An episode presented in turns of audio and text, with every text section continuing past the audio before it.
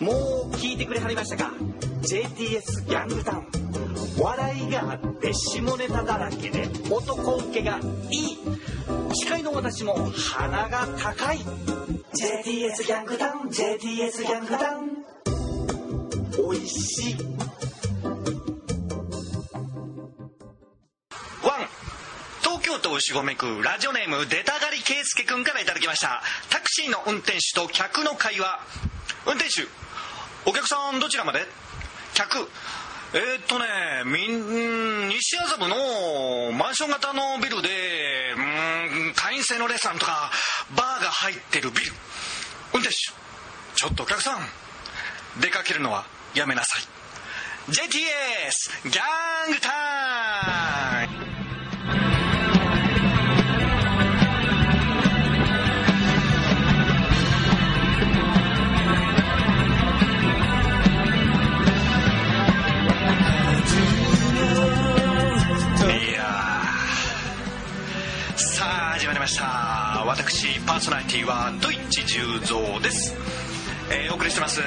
スギャングタウン、えー南森町はファンキースタジオからお送りしております。えー2011年1月号でございますが、えーなんとですねまあ2011年といえば皆さんご存知セルフキートン旗揚げ15周年でございますがあのまあねその旗揚げ15周年だから何なのかまあ分かりませんけども年末年始とですねあの2010年の年末2011年の年始とですねもう初代セルフキートン座長もう横田武美ともしょっちゅう一緒にいましてですねまあ何してるかっていうと飲んだくれてるんですけどもあのまあ川島大臣さんともねもう年末年始はずっと一緒だったんですけども、えー横田武美とですねまあ飲んでるんですよね。まあね美味しいお酒を飲む芝居っていうことでまずは関係ないんですけどもあの飲んでるんですけども横田武美がねあの一緒に飲んどった時にちょっと行こうかと。トイチ君ちょっと行くよということでございまして、まあ、最初ね居酒屋でですねあの新世界の居酒屋で飲んでたんですけどちょっと南行こうかともうちょっと南方面に歩いていこうかということでございまして、まあ、どこへ連れて行かれるのかといえば飛田新地に連れて行かれるんですけども、まあ、飛田新地行ったって言ってもですねまあ通りうろちょろうろちょろして、まあ、冷やかしただけっていうことで中に入ってないんでございまして、まあ、残念ながらね、まあ、せっかく飛田新地行くんだったらですねせっかくやったら中入ってですねこんなエピソードあったあんなエピソードあったっていうねこれお伝えしたいとこなんですけどもいかんせんですねあのー我らが初代座長横田武美がですねあの「トイチ君と今日は俺が出しとくから一緒に行こうか」って言ってくれたらですね。もう私もあの入っていくとこなんですけども、えーそういうこともなく、えー冷やかしでどやこやと見て回るだけだったんですけどもね私もねもうめっきりあの自他ともに認めるキャバレンジャーなんで風俗の方は行かないんでございますが。まあねせっかく富田まで行ったんやったらねなんか面白いエピソード拾ってきたかったんですけども。ねあの我らがですね川島大臣さんみたいにですねあの何ですか、えーお店の名前がですねあの虎の穴っていうね、えー風俗行ったりなんかして次の日からですね会社で伊達直人というあだ名がついたりとかそういうようなねエピソードを拾って帰ってきたかったんですけどもねあと大臣さんで言えばですねあの行ったお店がですねあの何ですか借金妻っていうお店に大臣さんがですね行ったんですけども中入ってですね女の子と喋ったらですね「あの私借金もしてませんし結婚もしてません」って言われたっていうね、えー看板に偽りありという形で、えー大臣さんも怒ってましたけどもまあしょっちゅう怒ってるんでね別に今始まったことじゃないんで怒り出すのは、え交通事故みたいなもんなんですが大臣さんが怒り出したとしてもですねまあその飛田新地ねやっぱりねメイン通りというんですかなんていうんですかねあのそういう通りがあるんですよ、まあ、飛田真司さんから言ってますけど何のことかわからない場合があるんですが、えーイメージしていただくのはですねなんか時代劇とかに出てくるうん、吉原みたいなのをですね想像していただければなんか家がいっぱいあってですねそれ玄関に女の子が座ってましてこっちおいでみたいな形で座ってるというような感じのとこなんですけどもまあご存知の方もいらっしゃいましょうがでやっぱりねメイン通りはねすすごいクオリティ高いわけですよ。でちょっと訳入るとね急にクオリティ落ちたりなんかねしながらまあどうや中学生ですね。仲間入らんと、えー見て回るだけ見て回って喜ぶというねこのねおっさん2人が、えーうろちょろしてたんですけども、まあ、行った目的っていうのがありましてですね、まあ、入らないんですけど入れやってことですが入らずに何の目的があるんやってことですが、あのー、そのね飛び出しんちにですね、えー、お店の名前がね大きく伸びると書いてまあ、広信と呼ぶのか大臣と呼ぶのか分かりませんがセルフキートン時にはですね広信という感じなんですがギャングタウン的には大臣と読む感じなんですが大きく伸びると書いてね大臣広信っていうお店があるということでこれは行かなあかんなと、まあ、なんであるって知ってんねやと、まあ、横田さんから聞いたんですけどもあるで川島君の名前の店がってことで、えーまあ、川島さんからも俺の名前があるんですよっていうので、えー、聞いてたんでこれ見に行こうかっていうことで、あのー、歩いてたんですよ。まあ当然女の子を見てねねああじゃこうじゃ言いながら楽しそうに歩いてたんですけども店の看板を見てですねあこれは違うななかなか大師に出てこうへんなと思ってまあ出てきたらまあ端っこの方の店でなかなかクオリティの低い店だったんですけども ちなみにね、まあ、それちなみになんですけどでまあ探してる途中にですね、まあ、看板いろいろね、あの目に飛び込んでくるわけなんですけどもあのね倫理の倫に子供の子っていうお店があったんですよ。看板が。倫理の倫に子供の子でこれ多分美智子って読むと思うんですけどこれ向田道と同じ漢字やんけってことでございましてあの飛び田新地には、えー、川島大臣と、えー、向田道と美智子と同じ字のお店があったっていうことでございましてですね。次回ぜひ行く時はですね、えー、大臣と美智子をはしごしたいなと思ってる次第なんでございますがまあねあのもしね美智子に行かれる場合はですねあの TK に許可を得てから、えー、美智子に行ってほしいなっていうことでございますがあのまあねその横田さんなんですけどあのなんかねあの6年ぐらいね日記つけてるらしいんですよ。であのまあいろんなことを、まあ、日記っていうかメモみたいな感じで手帳に書いてるらしいんですけども軽くね簡単に。その中で、まあ、最近ねあのどうやったんやろうと思ってその日記というかメモをね見直してみたんですよ。最近のね日記を。そしたらですねしょっちゅう出てくるのが長野さんとタクシーで帰ったっていうのがねしょっちゅう出てくるらしいんですよ。どんだけベガで飲んでんねんっていうことになったらしいんですけどもまあね長野さんとタクシー乗ったっていうのはあの全然書けるらしいんですけども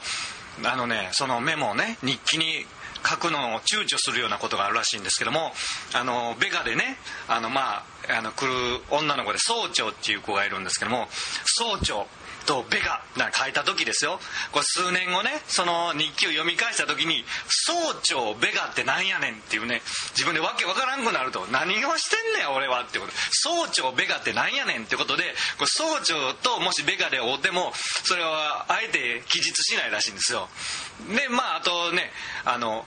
何ですかお寺さんなんでね横田さんが。横田武美がお寺さんなんで本当になんかあのお寺の偉いさん総長っていう人がいらっしゃるらしくてもうごっちゃになると総長とは別にべがいかんみたいなね、えー、もっとええとこ行くぞみたいな。エスカイアクラブ行くぞっていうようなことなんで総長って書かれへん。あとちなみにようちゃんも書かないらしいんですけどもそ恥ずかしくて書かないらしいんですがまあそんな恥ずかしがってるうちにもうようちゃんには横田武美全然相手されなくなってしまったっていうね、えー、そんな悲しいお知らせもありますけども。あとね名前書くのをね躊躇してる人がもう一人いるみたいたいなんですよ。あのまあねベガに飲みに来てくれる女の子でギョンギョンっているんですけどもギョンギョンってギョンギョンベガってなんやねんってね。数年後にですよその日記を読み返した時にギョンギョンベガって書いてあってももう何のことやねん。俺は何をしちゃったんやこの時はっていうことになるらしくてですね。もうギョンギョンも書けないらしくて困ってるらしいんですけども。ただこれ法則なんですけどもギョンギョンはもう横田武美の中で今赤丸急上昇中らしいんですけどね、えー、これを伝えられてどうすんねんってことですが、えー、ギョンギョンなんですけどそのねまあこれね、まあ、ギョンギョンが悪いわけじゃないんですけども完全にまあ戸市十三のせいですが、えー、ギョンギョンがですね、まあ、ベガにもよく飲みに来てくれるんですが戸市十三の日もですね来てくれましてですねあの戸市十三がねまあ戸市十三の日でいらんこと言うわけですよ。まあ何のことかっていうとですねまああの戸市十三の日の中で、えー、頑固ゆかりりのことと、えー、大瀬ゆかちゃんの話をねあの土地十三の日にしたんですけどもねあのー、この前ねこの前で先月ですか。去年の12月「えー、サーティサーティっていうあのお芝居にですね、えー、ババロアーズが参加してたんですけどもで半々で劇団2劇団出てるんで半分がババロアーズのチラシになってるんですがそこにですね、えー、向田ミッチーねその倫理の倫に子供の子向田ミッチーと、えー、宮城玲香ちゃんと、えー、頑固ゆかりと大瀬ゆかちゃんがですね、えー写ってるわけですよね写真が。で端っこにちょろっとたけしが写ってるんですがそのチラシをねギョンギョンにも渡しましてですね去年の話ですがあのババロアズサーティサーティこんなん出んねんでっていうチラシを渡したらですねまず頑固と大瀬ちゃんがですね写ってるのを見てですねギョンギョンの中では頑固ゆかりあこの子この子はこけしの子。で大瀬ちゃんはああの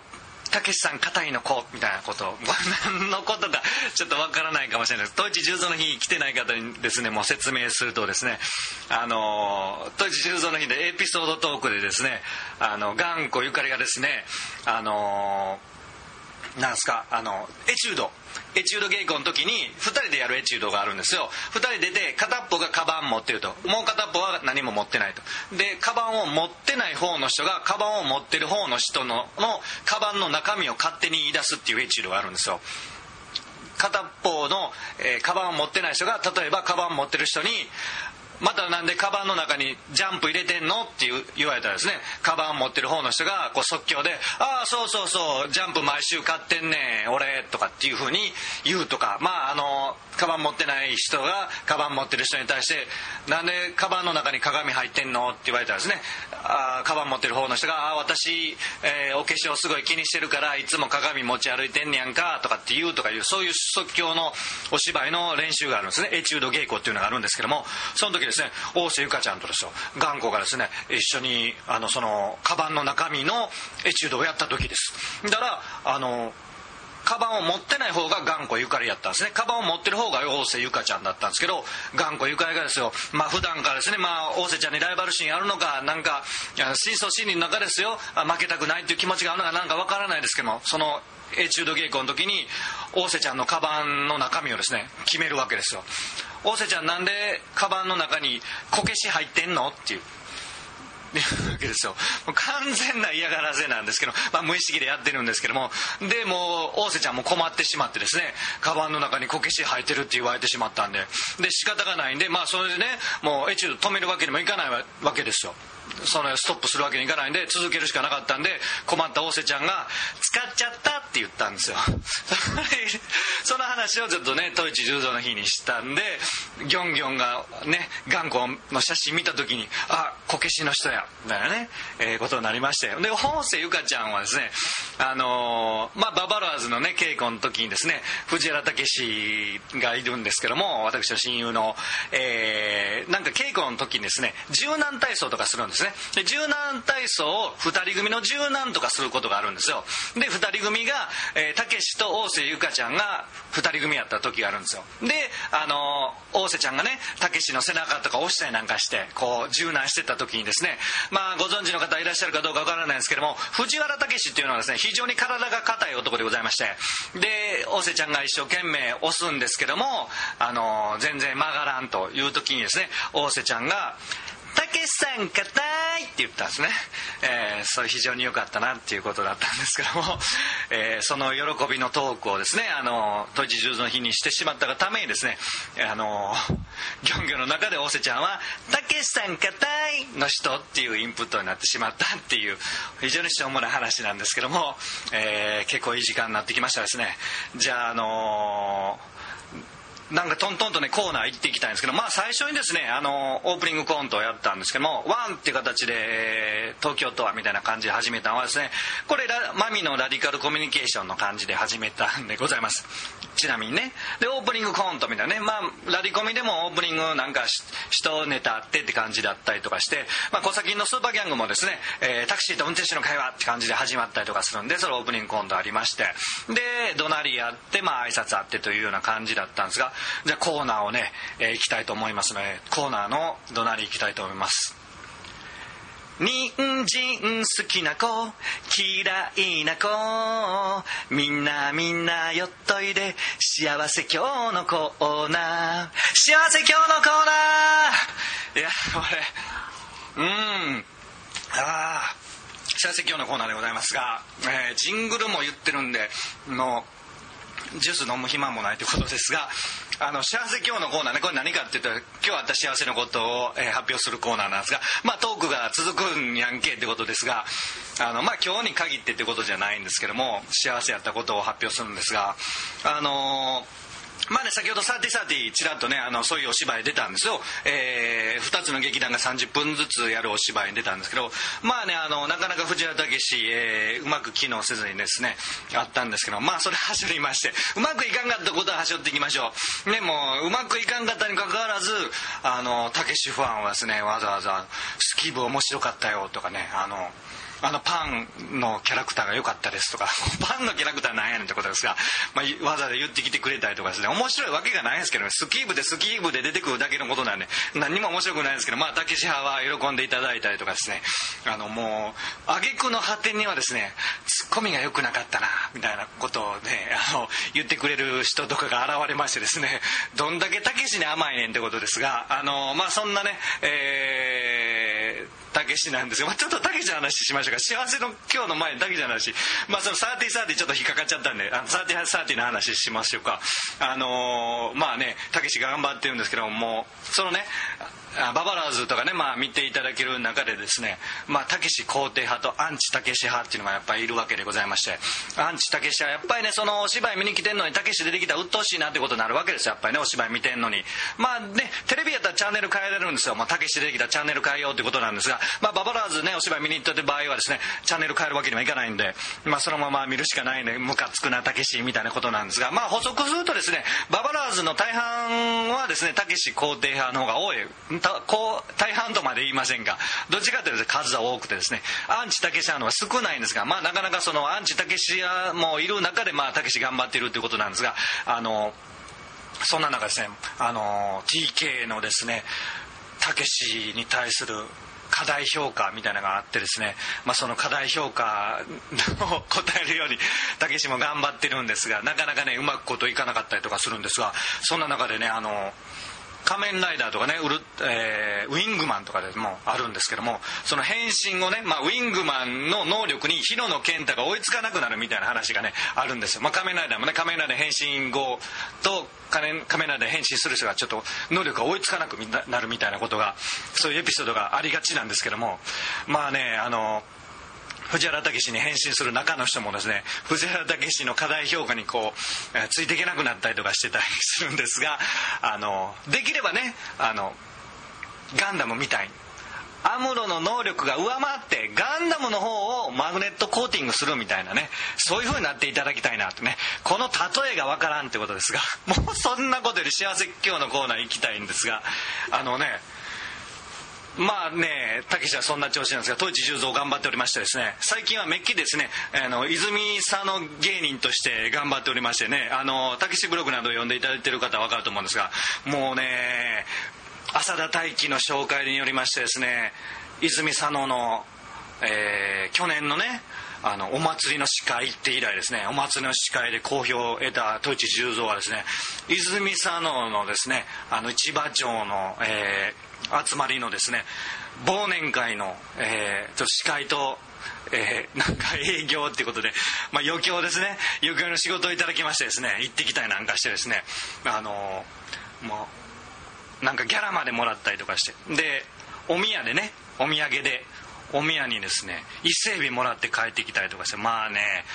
まあ、サーティーサーティーで振るわなかった藤原武史ですがもう泉佐野市のねこの余興でねもうねもう、まあ、何やって竹子やってきたんですけどもうねもう大爆笑爆笑の渦なんですけどもね。あのまあ年配の方が多かったんで、まあ、おじいちゃんおばあちゃんとまで行きませんがあの年配の方多い中でですねほんまねおかまネタ鉄板。もう爆笑やからもうガンガン受けるからねもうオカマネタは。でもう喜んでもらってね「オカマちゃんオカマちゃん」って呼ばれたりとかして「こっちおいで」みたいなされたりとかしてそれ宴会場で。でもデュエットしって言われてですねあのいつでも夢よってあるじゃないですか。あの橋幸夫と吉永小百合の。あれまあ当然男の人とあのおかまちゃんですね、まあ、竹子と「いつでも夢をいつでも夢を」っていうのをですね歌ってきたりとかしててももう大人気でですねあのなるんですけどもそう温泉地があったんですよ。温泉地で宴会してでみんな、えー、泉佐野の方に戻るっていうことなんですがあの温泉地までの移動がバスなんですね。でそのまあ余興に来てはる人は、えー、そタクシーとかねマネージャーの車で登場するわけじゃなくてその一緒のバスに乗って泉さんの戻るんですよ。さっきまであのなんか司会とか芸やってはった人が 一緒に乗ってるわけですよ。しかももう着替えて普通の人になってますしね。ほんであの泉さんのついてでそこから、まあそ、そこから最寄りの人もいるんですけども、まあ、電車で移動する方もいらっしゃるんですよ。でそのね、まあ、バスでねその泉佐野の駅まで戻るんはもうそれは受け入れると。でなで結果的には電車はあのー、僕は難波方面に行くんでみんなはそっちじゃない方面に行くんで逆方向に電車乗るんで一緒の電車乗るってことはなかったんですよ結果的には。ただねその電車までねさっきまで司会やってはった人がさっきまでなんか「竹子よ」みたいな人してはった人がその宴会でおった人と同じ電車乗って帰るってちょっと僕が耐えきれなくてですねもうもう駅のねとこに着いた瞬間もバスからもう速攻降りてですねもうとりあえずもう駅まで小走りで行ってですね速攻電車乗ってもうねあの鈍急乗ってしまったっていうもう生生方面までね、ま、戻るのにもう鈍急乗ってしまったんで途中の貝塚がどっかですね一回降りてですねもう一回あの特急に乗り換えるというような、えー、もうそれぐらいもうね一緒に電車乗るんが耐えれなかったっていうもうそんな恥ずかしいことあります？さっきまで何かやっとったのにっていうことですがあのまあそんなあったんですけど幸せ供養でしょうね。まあそういう幸せやったんですけどあのなんかね今あの今っていうか今年ですかねオークランドアスレチックスにゴジラがですねあの移籍してですねあの今度からオークランドアスレチックスの松井秀喜ってことなんですけどもまあ、オークランドアスレチックスといえばですよ、まあ、僕なんかからすればですね、えー、どっちもどっちっていうね映画の中で聖子ちゃんとさんまさんの映画の中でさんまさんが衣装で着てたっていうイメージなんですが、まあ、それ以来ですね、あの、皆さん目撃されたことがある方もいらっしゃると思うんですがオークランドアスレチックスのねスタジアムジャンバーをもう統一十三もずっと来てるっていうことなんですけどもそのオークランドアスレチックスねあの まあしょっちゅう来ていろんなとこ出歩いてるんですけどあのえー、あれは東急ハンズですかね。東急ハンズ行った時にオークランドアスレチックスのねスタジアム来て行った時にですよ。トイレ行ったんですね。ほんだらトイレの手洗うところに、えー、黒人がいてたんですよ。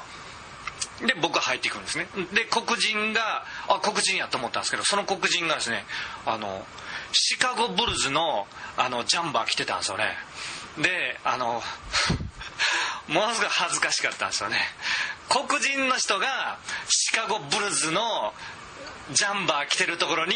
めっちゃくちゃ東洋人の男がオークランドアスレチックスのジャンバー着て登場するってこんな恥ずかしいことありますかね。もうねもうそこもうねもうショーで行ったんですけども速攻台の方入りましたけどねもうね。ほんまね恥ずかしかったですね。もう何俺は何やねんともう完全にね東洋人やのにオークランドアスレチックス来てました。本当恥ずかしかったです。これ幸せ今日かどうか分かんないですけど。あのまあねこう恥ずかしい話なんですけどあのニュースね見てたんです。このニュース、まあ、去年のニュースなんでね覚えてはる方いらっしゃるかどうか分かんないんですけどあのジオスオーストラリア港が閉鎖したっていうのも知ってますかね？もう多分知らないと思います。結構小さいニュースなんですけどもそれがあってまあそのオーストラリアに取材行ってましてですねあの閉鎖されてしまった。その、えー、英語の学校がジオスがね閉鎖されたっていうことで生徒にインタビューしてたんですよ。でもそ突然の閉鎖らしくて生徒聞かされてなかったんですね。で朝行ったら、まあ、張り紙みたいなしてあって、まあ、閉鎖しましたって書いてるわけですよ。でその英語をね学ぶためにオーストラリアに行ってた人がまあどうせ学ぶんやったらイギリスとか行ったらいいと思うんですけどまあなんかいろんな流れねあのまあ働けるとかいうのがあってオーストラリアを選んだかもしれないですけどあの行ったらですねインタビューで答えてるわけですよ。急に閉ま閉鎖されてたってことでね。ほんだらそのインタビュー受けてる日本人がですよもう朝からクローズって言われてもう私パニックって言ったんですよ。もう全部カタカナ英語やんけと思ったっていうことなんですけどもうもうちょっとその留学してんねやったら朝からクローズって言われて私パニックってもそ日本でも喋れるやろその英語っていうねいうようなことがあったっていうことなんでございますがあのまあねあのこの番組ちょっと30分で終わるんでちょっと駆け足でいかなあかんな思ってるんですがえー重蔵大賞ね。2010年の去年のなんですけど重蔵大賞発表してないんで発表したいなと思ってるんですけど何かの形で発表するんですがちょっと軽くだけ触れとった方がいいかなと思ってあの言うんですけどまあ、えー舞台俳優部門はですね2年連続野村裕二なんですが、えーこれもまあねあの僕だけがねあのずっと OPS の追っかけしてるだけじゃなくてですね横田武美もですねまあ話頭の方に戻りますが横田武美もですねあの野村裕二去年見たですね、えー2010年見た芝居で良かった3つっていうのがですね、えー第3位がですね浅田大輝の、まあ、ストーンエッジのですねあの胸に刺さる何時何十何分何秒みたいなね、えーちゃんとタイトル覚えとけですが、えーそれとで2位がですねカラオケ麺ですね。TK のカラオケ麺。あ79年からです。で1位が、えーおパンポン創造創造者のストライクだったんですけどもまあ、この3作品の中に2作品野村雄二が出てるっていうぐらいでございまして、まあ、それぐらい野村雄二はすごいぞっていうことなんですが、えーねあのセカンドの一人芝居の決めるやつその辺別れようみたいな。いうことでそこ毒ついてもしゃあないんですけども、えーそれぐらい野村裕二はすごいぞっていうことで舞台役者は野村裕二2年連続これどうしても言っとかなあかんなということで言っといたんですがあとですねあのーなんですかねあのマイブーム部門これはですねあの浅田大輝の写真ね。これも浅田大輝の写真ねいろんなとこで僕使ってますがあれももうね去年もどうしても忘れられない、えー一つだなっていうことでございますが、えーもうねあの時間がだいぶなくなってきたんでお曲が流れてきました。曲曲をお送りします。トークばっかりだ大なんで。曲をお送りしたいんですけどもあのジャズ枠の関係で曲かけれないんですよ。それであの戸市十三の独唱でお送りします。ちょっとせっかくなんでね。ちょっとちょっと聞きましょうか。戸市十三の独唱を。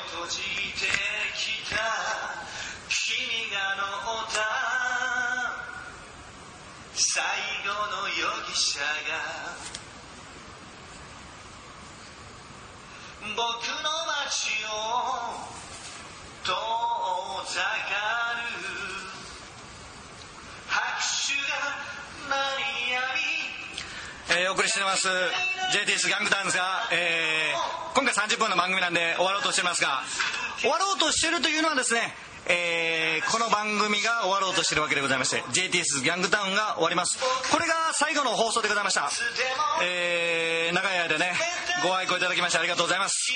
えーゴジラマスオさんなんかですね心配してですねメッセージなんかいただいたりしてたんですが、えーゴジラさんすいません本当に終わってしまうということなんでございますが、えーこれがですね戸市十三のネットラジオこれで最後です。まああれですねもうやめずに続けることぐらいしかですね褒められることのない戸市十三がですねまああのやめるということでございます。まあ続ける諦めないやめないぐらいしかもうそんなことしかできない男なんですが、えーその男がやめるということでもうインターネットラジオはこれで最後です。戸市十三のもう一生やりませんと。まあやめるということはそういうことなんだなということなんですが。うん。まあ、くしくもですね今年カズがですね我らが尊敬するカズがですね本を出すんですがその本のタイトルが「やめないよ」っていうタイトルだったりするんですけどもすいませんカズ。と自重造やめます。うわ歌ってるな俺。これせっかく歌ってるんで聞いた方がいいですかねこれね。僕の街を遠ざかる。あのまあなんでやめんねんなんとかっていうのもねあるかもしれないですけどまあねそれはねまあ直接きあこれすごいブレス。ブレス長いよこれ。ブレスがうわ来た。ブレス長かったなこれちょっと聞きましょうかちょっと。せっかく読書してるんで。なんやねんこれ。なかなかねあのシュールな終わり方をしようとしておりますがまあ戸市十三のね終わりということで、まあ、シュールに終わるんがいいかなということで、えー、戸市十三読書が裏でかかっておりますが長い間ねありがとうございました、えーまたね2011年はですねセルフキートン11月にありますしババロアーズも7月にありますし戸市十三の日はですね前倒しで8月にあります、えー何か違う形で戸市十三登場しますので皆さんご愛顧よろしくお願いしますとこれからもよろしくお願いします、えーリスナーの皆さん長い間ありがとうございました。ということでございます。歌ってるなこれ。うわ。歌ってるよこれ。それはですねあの皆さんどうもありがとうございました。それで最後の最後です。12の3パッホーン